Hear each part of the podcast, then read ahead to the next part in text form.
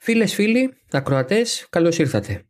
Δευτέρα 7 Φλεβάρι και Oversteer 77. Πολλά τα εφτάρια μαζεμένα. Πιάσαμε το jackpot, μου φαίνεται.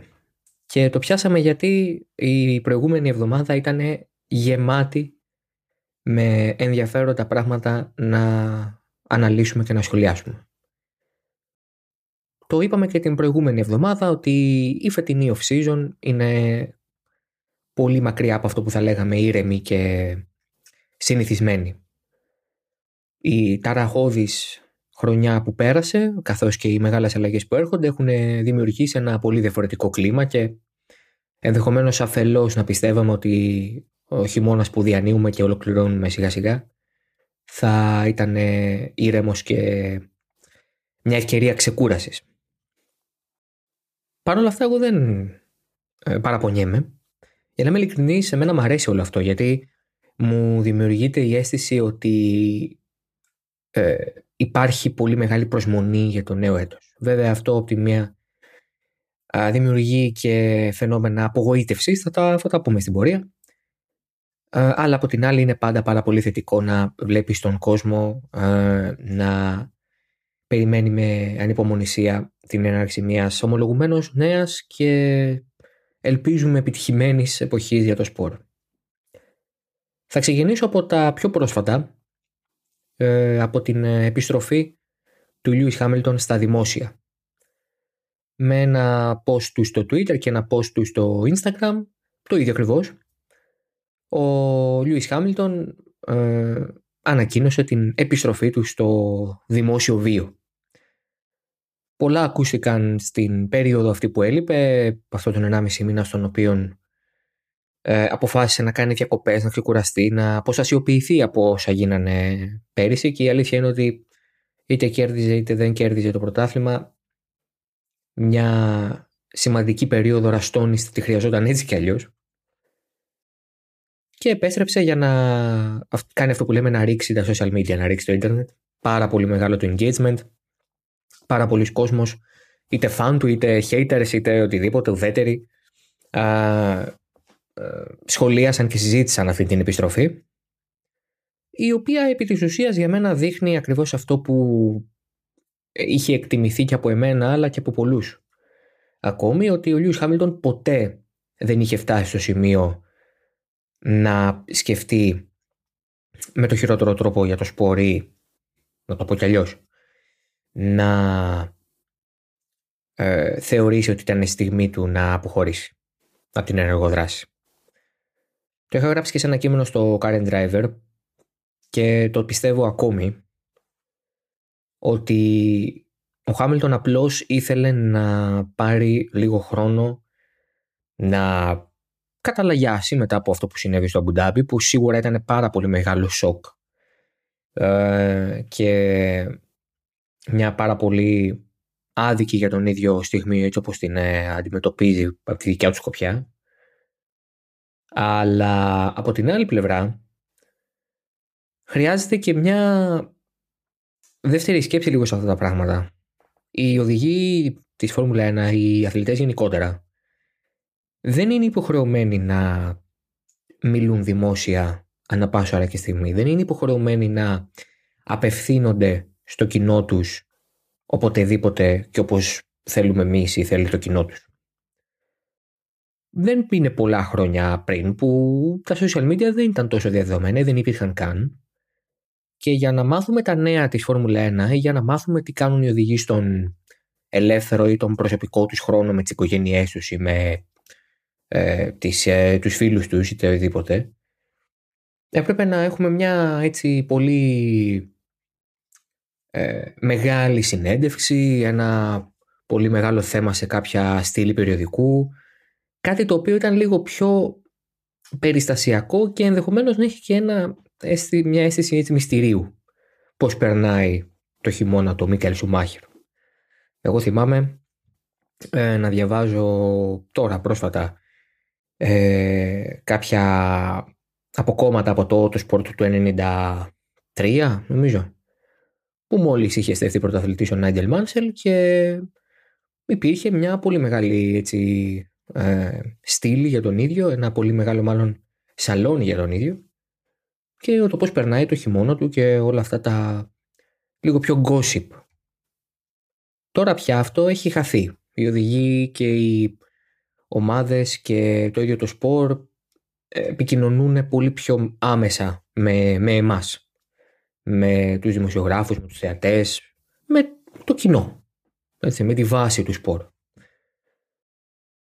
Επειδή λοιπόν έχουμε ξεσυνηθίσει στα παλαιά, μας φαίνεται ότι η απουσία ενός οδηγού που okay, ήταν ενεργός στα social media αποτελεί ένδειξη για κάτι πολύ κακό ή κάποια πολύ μεγάλη αλλαγή.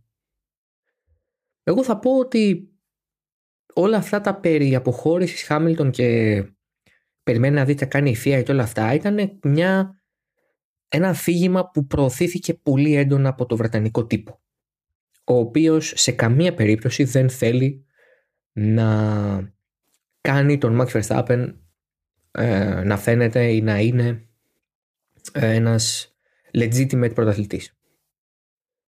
Αυτό είναι μια πολύ μεγάλη κουβέντα. Ο βρετανικός τύπος και το πώς χειρίζεται κάποια πράγματα ή και όλα τα πράγματα είναι μια κουβέντα που έχει γίνει για πολλούς λόγους και με πολλές αφορμές.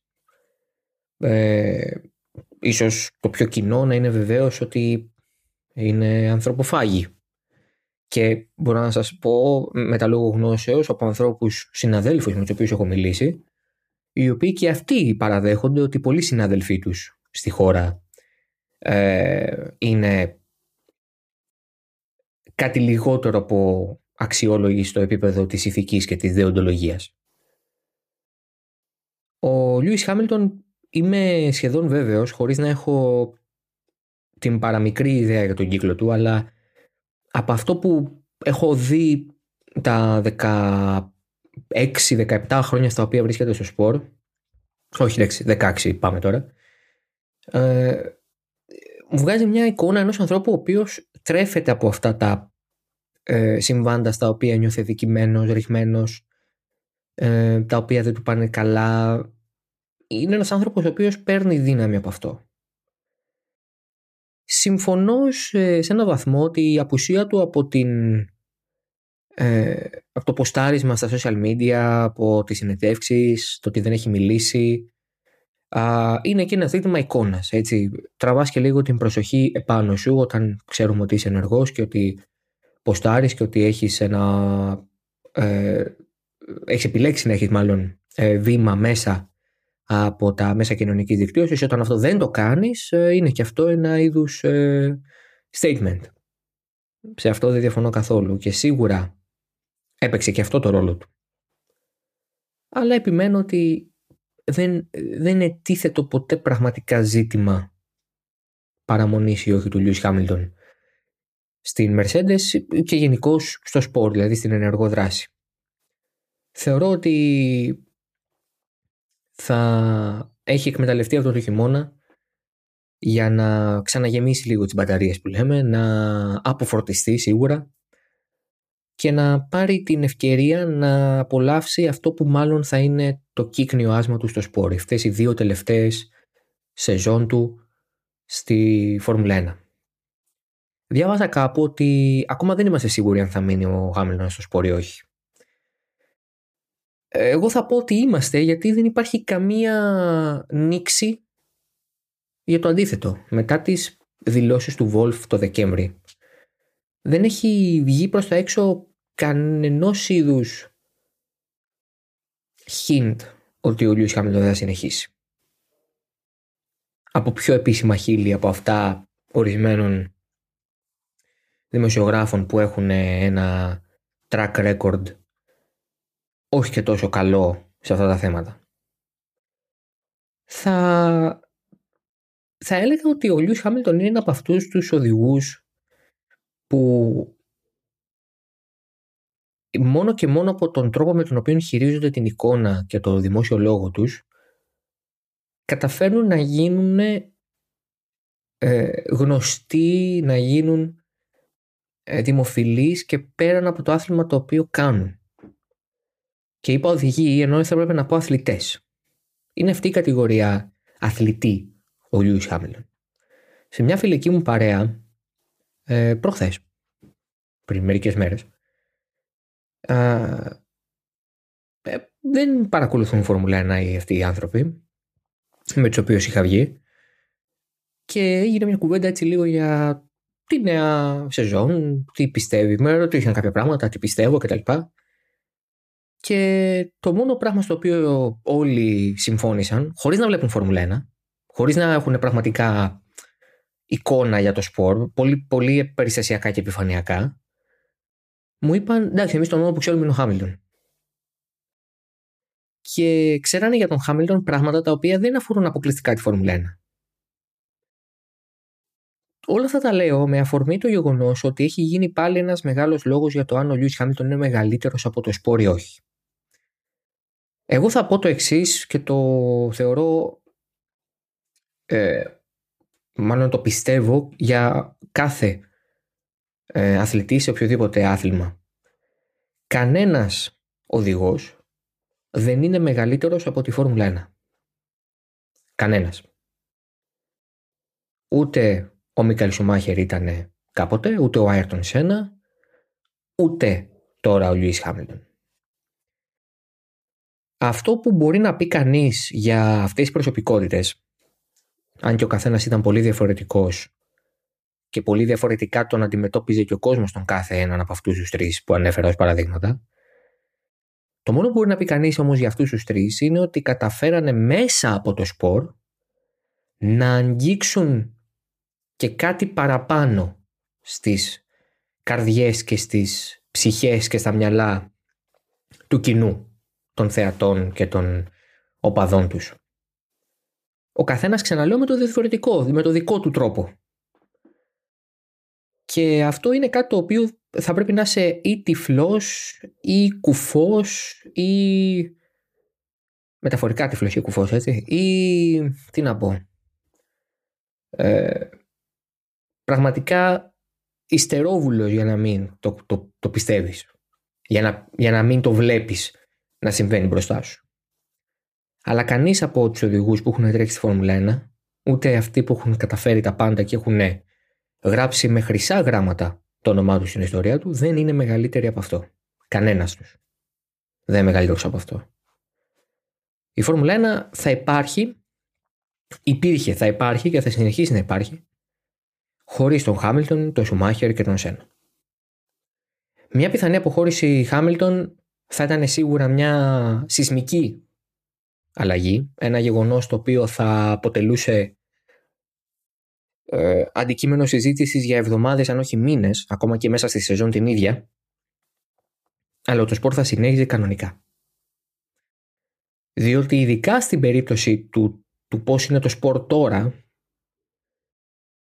υπάρχει τόση μεγάλη προετοιμασία για το πώς πρέπει να κοιτάμε εμείς το σπορ από τη Liberty Media που πολύ απλά είναι πανεύκολο να δημιουργηθεί ένα νέο ήρωας, ένας νέος ήρωας, να προκύψει μία νέα φοβερή ιστορία, να, να αλλάξει ο ηγέτης, ο πρεσβευτής, το πρόσωπο της Φόρμουλα 1. Και αυτό γινόταν και επί Έκλειστον, ο οποίος είναι γνωστό ότι όποιος ήταν πρωταθλητής την περίοδο εκείνη, όταν μιλούσε σε μια συνέντευξη, ήταν ο καλύτερος οδηγός όλων των εποχών. Αυτό υπήρχε δηλαδή για τον Έκλειστον, ας πούμε. Αλλά με λίγο πιο κομψό και λίγο πιο αμερικανικό, μαρκετινίστικο τρόπο ισχύει και τώρα με τη Liberty Media. ίσως και πολύ πιο επιστημονικά, αν μπορώ να το θέσω έτσι. Πολύ πιο μεθοδευμένα. Η Φόρμουλα 1 δεν έχει πρόβλημα προσωπικότητων και αν ο Λιούις Χάμιλτον αποφάσισε να φύγει, το σπορ δεν θα είχε κανένα πρόβλημα να συνεχίσει χωρίς αυτόν. Θέλει κάποιος να φύγει ο Λιούι Χάμιλτον. Νομίζω ότι πάρα πολλοί κόσμοι καθαρά γιατί μονοπολίσε το ενδιαφέρον και όλα αυτά. Έχω την εντύπωση ότι ο Λιούι Χάμιλτον είναι ένα asset για το σπορ μέχρι να προκύψει το επόμενο. Όσο μεγάλος και αν είναι ο Λιούις Χάμιλτον, δεν θα είναι ποτέ μεγαλύτερος από τη Φόρμουλα 1. Αυτή είναι η άποψή μου. Στο κομμάτι της, του engagement και των social media. Να με συγχωρείτε, δεν μπορώ να τα πάρω ιδιαίτερα σοβαρά. Χρησιμοποιώ τα social media, τα λατρεύω, τα, τα δουλεύω για, για επαγγελματικούς λόγους, τα χρησιμοποιώ για να επικοινωνώ με φίλους και συνεργάτες, δεν έχω κανένα πρόβλημα. Αλλά δεν μπορώ να πιστέψω ότι τα παραπάνω likes σε ένα post σημαίνουν ότι το σπορ έχει πεθάνει. Και θα πάω τώρα στο επόμενο θέμα. Θα φύγω από το Lewis Hamilton και θα πάω στο θέμα της επικοινωνίας του σπορ παραδόξως ενδεχομένως με αφορμή το γεγονός ότι η Χάς παρουσίασε το νέο της μονοθέσιο. Ήρθε η ώρα λοιπόν να δούμε το πρώτο μονοθέσιο της νέας εποχής. Ήταν η Χάς VF22 όπως είναι η επίσημη ονομασία της και η αλήθεια είναι πως δυσκολευτήκαμε στην αρχή να καταλάβουμε αν είναι το καινούριο μονοθέσιο τη Haas ή αν είναι το default μονοθέσιο της Φόρμουλα 1 απλά με το νέο livery της Haas, που δεν είναι και πολύ νέο. Πολύ γρήγορα εξήγησε και ο ε, Γκίντερ Στάινερ και ο Τζιμ Haas ότι είναι το νέο μονοθέσιο. Επικοινώνησα και εγώ με τον press officer της Haas, τον Stuart Morrison και μου το επιβεβαίωσε. Σχεδόν παράλληλα έγιναν αυτά τα δύο. Και εντάξει. Ε, αν το κλείσαμε. Αλλά το πόσο πολύ απογοητεύτηκε ο κόσμος. Και το είδα και σε δικά μου ποσταρίσματα και σε δικές μου τι απαντήσεις. Μα καλά, ίδιο μονοθέσιο με πέρυσι μας δείξανε. Και λέω ότι εννοείται ίδιο, είναι το καινούριο μονοθέσιο, δηλαδή άλλοι κανονισμοί. Ναι, λέει, τόσο καιρό αυτό ετοιμάζανε.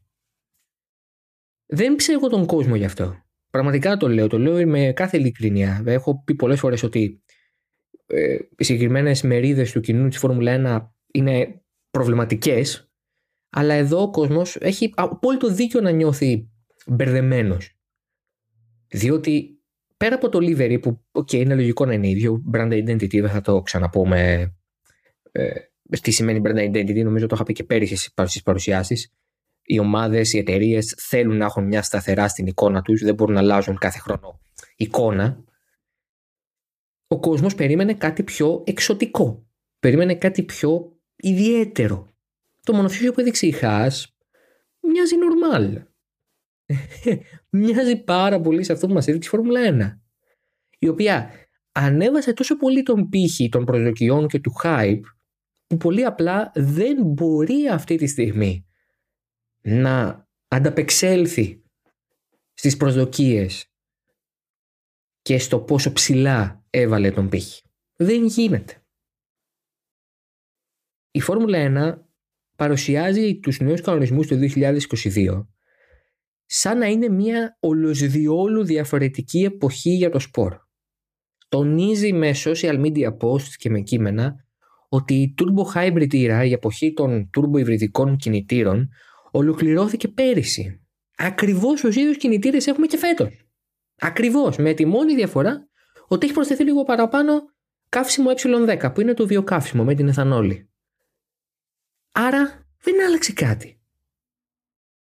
Η Φόρμουλα 1 προσπαθεί με κάθε τρόπο, με κάθε δυνατό τρόπο, να μας πείσει ότι έχει περάσει σε μια τελείως διαφορετική εποχή. Μα δεν έχει γίνει αυτό. Δεν έχει γίνει. Και πολύ φοβάμαι ότι οι προσδοκίες που έχουν χτιστεί και σε τεχνικό επίπεδο με την βελτίωση του θεάματος, το μικρότερο άτουγος και βρωμικό αέρα στις στροφές που θα, θα ευνοείς τα προσπεράσματα και όλα αυτά τα πολύ ωραία και ενδιαφέροντα και θετικά πράγματα δεν θα βγουν πραγματικότητα γιατί πολύ απλά έχουν φουσκωθεί σαν αερόστατα. Και αυτή τη στιγμή πετάνε κάπου στον ουρανό. Και είναι πάρα πολύ δύσκολο να καταφέρεις να ξεφουσκώσεις αυτό το αερόστατο όταν είναι η πρώτη φορά που ανεβαίνεις πάνω του δεν μπορούμε να ονειροβατούμε για πάντα. Και δεν μπορούμε βεβαίως να έχουμε τόσο πολύ ψηλά τον πύχη χωρίς να το δικαιολογούμε. Γιατί από ένα σημείο και μετά χάνεται η αξιοπιστία. Όλοι λένε για το πόσο μεγάλο πρόβλημα έχει αυτή τη στιγμή η FIA και η Φόρμουλα 1 σε ό,τι έχει να κάνει με τους stewards και με τους αγωνοδίκες και με όλα αυτά. Και όλα αυτά τα προβλήματα είναι υπαρκτά και είναι πραγματικά και πολύ σημαντικά. Αυτό είναι αδιαφυσβήτητο γεγονός. Αλλά αυτά τα θέματα είναι θέματα τα οποία είναι καθαρά οργανωτικά, δομικά και ερμηνευτικά. Και θα συζητήσουμε για αυτά σε λίγο. στο κομμάτι της προβολής, ό,τι δίνεις παίρνεις. Όσο μεγαλύτερη είναι η ποσότητα του hype που βάζεις μέσα στο μείγμα, τόσο πιο πολύ θα φουσκώσει το κέικ όταν βγει από το φούρνο. Αλλά εδώ δεν θέλουμε να φουσκώσει πάρα πολύ. Το θες τόσο όσο. Γιατί είναι πάρα πολύ εύκολο αυτός ο κόσμος που με τα μανίας προσπάθησες να μαζέψεις μέσα από το Drive to Survive, όλοι αυτοί οι άνθρωποι οι οποίοι βλέπουν Φόρμουλα 1, Φόρμουλα 1 για πρώτη φορά και νιώθουν ότι θα δουν ίσως το μεγαλύτερο θέαμα στον πλανήτη, να απογοητευτούν γιατί πολύ απλά δεν έχουν το loyalty που πιστεύεις ότι έχουν. Καθώς επίσης δεν είναι και απόλυτα σίγουροι ότι αυτό που βλέπουν ήταν τελικά καλύτερο από πριν ή όχι.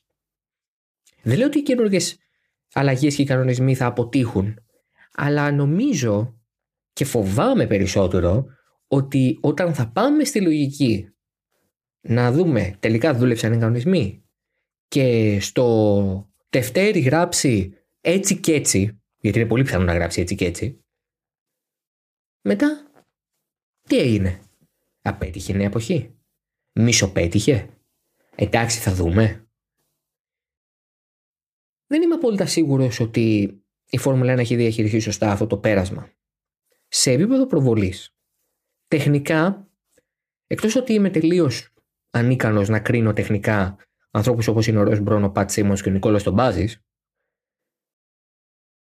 ε, πιστεύω ότι αυτοί οι άνθρωποι έχουν όντως περάσει ατελείωτες ώρες προσωμιώσεων και σχεδίασης και στελέχωσης του team τους για να μπορέσουν να φτιάξουν αυτούς τους νέους κανονισμούς και να είναι όντως οι πιο well thought κανονισμοί στην ιστορία του σπορ. Αυτό δεν μπορώ να το αμφισβητήσω σε καμία περίπτωση. Αυτό το οποίο με προβληματίζει ιδιαίτερα είναι το πώς έχει γίνει marketing, το marketing όλου αυτού του πράγματος. Το πώς έχει περάσει σε εμάς. Πολλοί λέγανε για θάνατο της Φόρμουλα 1 όταν δεν υπήρχε ο ανταγωνισμός. Ή ακόμα χειρότερα για κάτι την άποψή μου, όταν μπήκε ε, ο υβριδισμός στο σπορ. Η Φόρμουλα 1 δεν πέθανε τελικά, παράδοξο. Ε, αν ρωτήσεις εκεί που έγραφαν τα σχόλια το 2014 και το 2015, φαντάζομαι κάπου κρυμμένοι θα είναι τώρα. Η Φόρμουλα λοιπόν δεν πέθανε.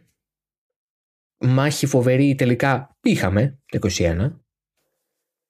Αλλά πολύ φοβάμαι ότι ο τρόπος με τον οποίο επικοινωνεί το σπορ η Liberty Media, δηλαδή ο τρόπος που επικοινωνείται το, το σπορ το ίδιο για τον εαυτό του, πώς προβάλλεται, θα είναι όντως ένα ζήτημα που θα φέρει στο όριο το τι σημαίνει και το τι είναι η Φόρμουλα 1. Με, με προβληματίζει επίσης πάρα πολύ το γεγονός ότι το πρώτο τριήμερο τεστ ονομάστηκε ξαφνικά Shakedown. Τι πάει να πει Shakedown; Οι ομάδες θα ταξιδέψουν με τους οδηγούς, τους μηχανικούς τους, τον εξοπλισμό τους με ανταλλακτικά με νέα μέρη στη Βαρκελόνη. Στις 23, 24 και 25 του Φλεβάρι. Σε δύο εβδομάδες. Πάνε για sit down. Πάνε να δουν αν απλά τα μονοθέσια δουλεύουν. Για να πάει δημοσιογράφος εκεί πέρα, σας το λέω με τα λόγου γνώσεως. Χρειάζεται τρομερή προσπάθεια και φοβερά χρήματα. Για να πάει δε θεατής, δεν γίνεται. Απλά δεν του επιτρέπεται να μπει. Τηλεοπτική κάλυψη ούτε κατά διάνοια. Live timing, σιγά. Σιγά μη σας βάλουμε και live timing. Sit down είναι. Δεν είναι η πρώτη μας ευκαιρία να δούμε τα νέα μονοθέσια σε full speed. Δεν είναι καν η πρώτη μας ευκαιρία να καταλάβουμε τι συμβαίνει με τους νέους κανονισμούς. Είναι η πρώτη ευκαιρία των ομάδων να δουν αν τα νέα τους μονοθέσια λειτουργούν. Τρεις μέρες. Όχι. όχι, απλά όχι. Είναι, είναι γελίο. Είναι ανεπίτρεπτο. Αυτά τα πράγματα δεν γίνονταν ούτε στην εποχή του Μπέρνι Έκλειστον. Και όλα αυτά για να δημιουργηθεί ακόμη περισσότερο hype για το τρίμηνο στο Μπαχρέιν. Που θα, είναι και τηλεοπτικά, θα έχει και τηλεοπτική κάλυψη και live timing και κανονικό τεστ θα το πούνε. Και κόσμο θα έχει. Και για να μπεις μέσα, περάστε. Παρακαλώ, ποιος είστε, ναι, μπείτε. Ποια είναι αυτή, πώς είναι αυτή η λογική, ποια είναι αυτή η λογική. Πόσο περισσότερο θα ανέβει το hype για να ξέρουμε πόσο κρότο θα κάνει το αν αυτό αποτύχει. Και με συγχωρείτε για την απεσιοδοξία και πραγματικά ελπίζω καθόλου να μην αποτύχει. Γιατί δεν θέλω να αποτύχει. Αλλά νομίζω ότι όταν παραφουσκώνει κάτι, το λέω ξανά, δεν είναι εύκολο να ξεφουσκώσει όταν ξεφουσκώσει. Θα ξεφουσκώσει με πόνο, με επικοινωνιακό κόστος, ίσως και με οικονομικό κόστος. Δεν ξέρω. Ελπίζω να μπορέσουμε να, να ζήσουμε μια σοζόν η οποία θα ανταπεξέλθει των προσδοκιών που έχει χτίσει για εμάς το σπορ. Το ελπίζω πραγματικά. Εδώ θα είμαστε να το δούμε. Κλείνω με κάποια λίγο πιο διοικητικά παραγοντικά πράγματα. Έχω βάλει και τα link κάτω στο note. Ε, το Παγκόσμιο Συμβούλιο Μηχανοκίνητου Αθλητισμού συνεδρίασε την περασμένη εβδομάδα για δεύτερη φορά φέτος και προέθρευσε ο νέος πρόεδρος της FIA, ο Μοχάμεντ Μπεν Σουλαγέμ και έχουμε κάποιες σημαντικές εξελίξεις όχι άμεσα στη Φόρμουλα 1 αλλά συνολικά. Διοικητικά πώς τα έχουν αλλάξει, βρήκαμε νέα πρόεδρο για την ε, FIA Women Motorsport, βρήκαμε ε, νέα επικεφαλή των αγωνιστικών στην, ε, στα Single Βρήκαμε ε, πολλές ωραίες λύσεις για τα διοικητικά. Μία από αυτές είναι να βρεθεί ένας CEO για την FIA, ένας εκτελεστικός διευθυντής, ούτως ώστε να αλλάξει οργανωτικά η δομή του, ε, ε, του, του, της Ομοσπονδίας. Ενώ έχουμε νέο επικεφαλή ασφαλείας, Επιτροπής Ασφαλείας α, της FIA, τον Σαμ ε, Μάικλ, ο οποίος ήταν α, δεξί του Patrick Head στη Williams και αθλητικός διευθυντής στη McLaren.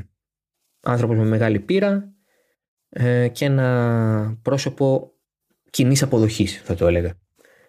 Σημαντικά και τα δύο, ενώ υπενθυμίζω ότι στις 18 Μάρτη θα έχουμε την ε, ανακοίνωση του αποτελέσματος της μεγάλης έρευνας που κάνει η FIA για όσα έγιναν στο Abu Dhabi. Αυτά για το τρέχον επεισόδιο. Θα τα ξαναπούμε την επόμενη εβδομάδα. Έχουμε μέσα σε αυτές τις μέρες τρεις παρουσιάσεις.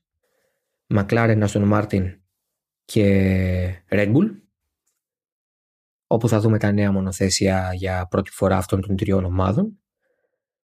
Και για οτιδήποτε νεότερο, currentdriver.gr για τα νέα για Φόρμουλα 1 αλλά και συνολικά για το αυτοκίνητο και βεβαίως εδώ στο halftone.fm καθώς και στα αντίστοιχα κανάλια στο Spotify, το Apple Podcast, το Google Podcast και όπου επιλέγετε να ακούτε τις εκπομπές για όλα τα επεισόδια των shows του halftone.fm.